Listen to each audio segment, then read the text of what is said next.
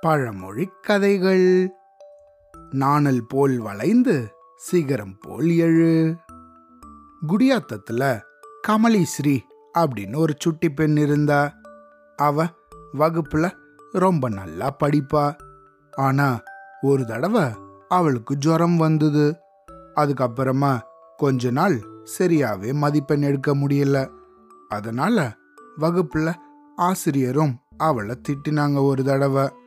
அதனால அவ வருத்தப்பட்டுக்கிட்டு அவங்க அம்மா கிட்ட வந்து அம்மா அம்மா என்ன? என்னோட வகுப்பாசிரியர் எப்போ எப்ப பார்த்தாலும் திட்டுறாங்க.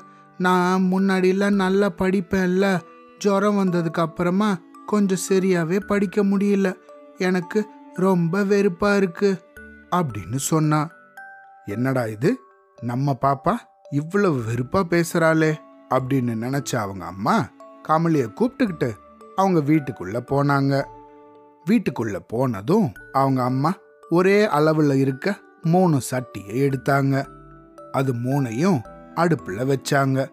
எல்லாத்துலேயும் ஒரே அளவுக்கான தண்ணியையும் ஊற்றினாங்க அதுக்கப்புறமா அடுப்பை மூட்டி தண்ணியை நல்லா கொதிக்க வச்சாங்க. இதையெல்லாம் கமலி அமைதியாக வேடிக்கை பார்த்துட்டு இருந்தா. தண்ணி நல்லா கொதிக்க ஆரம்பிச்சதுக்கு அப்புறமா அவங்க அம்மா ஒரு சட்டியில் ஒரு உருளைக்கிழங்க போட்டாங்க. அடுத்த சட்டியில் ஒரு முட்டையை போட்டாங்க. அதுக்கு அடுத்த சட்டியில் கொஞ்சம் காப்பி கொட்டையை போட்டாங்க. இது எல்லாத்தையும் திரும்பவும் ஒரு கால் மணி நேரம் நல்லா கொதிக்க வச்சாங்க. இத்தனை நேரம் கொஞ்சம் பொறுமை இழந்த கமலி என்னது இது? நம்ம அம்மா கிட்ட என்னமோ சொன்னோம் ஆனால் நம்மள உள்ளே கூட்டிட்டு வந்து அவங்க மாட்டோம் இப்படி இதெல்லாம் கொதிக்க வச்சிட்டு இருக்காங்களே அப்படின்னு தன்னோட மனசுலயே நினச்சிக்கிட்டா. கால் மணி நேரம் இதெல்லாம் நல்லா கொதிச்சதுக்கு அப்புறமா கமலியோட அம்மா இந்த சட்டி எல்லாம் எடுத்து ஒரு மேஜை மேலே வச்சாங்க. மேஜை மேலே வச்சதுக்கு அப்புறம் இந்த உருளைக்கிழங்கையும் முட்டையையும் எடுத்து ஒரு தட்டில் வச்சாங்க. அப்புறம் அந்த காப்பி கொட்டை இருந்த சட்டியிலிருந்து அந்த காப்பியை எடுத்து ஒரு டம்ளர்ல ஊத்தினாங்க.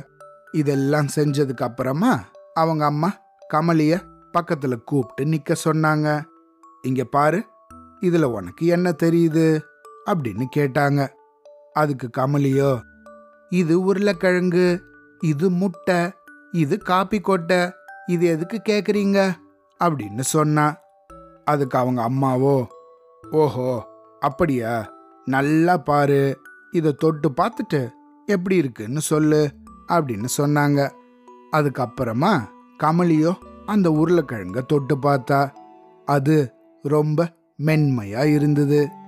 அப்புறமா அவங்க அம்மா எங்க இந்த முட்டைய உட பார்ப்போம் அப்படின்னு சொன்னாங்க.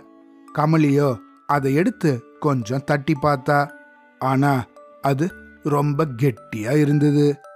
கடைசியா அந்த டம்ளர்ல இருந்த காப்பியை எடுத்து கமலிய குடிக்க சொன்னாங்க. அவளும் அதை குடிச்சதுக்கு அப்புறம் ஆஹா அருமையான வாசனையா இருக்கு. ரொம்ப சுவையாவும் இருக்கு அப்படின்னு ஒரு புன்னகை புரிஞ்சா.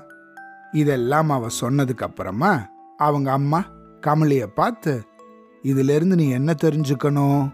அப்படின்னு கேட்டுட்டு அவங்களே பதிலும் சொல்ல ஆரம்பிச்சாங்க.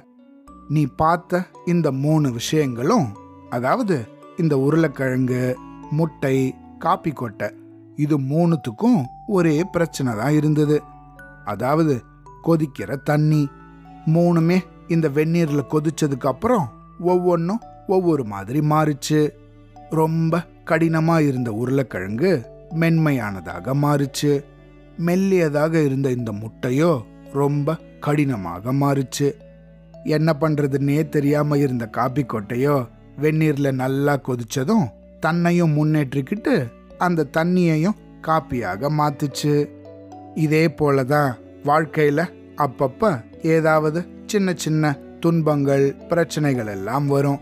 ஆனா அதை நினைச்சு நம்ம துவண்டு போகாம அதை இதுவும் கடந்து போகும் அப்படின்னு சொல்லி அதை தாண்டி நம்மளோட வேலையை நம்ம செஞ்சுக்கிட்டே இருக்கணும்.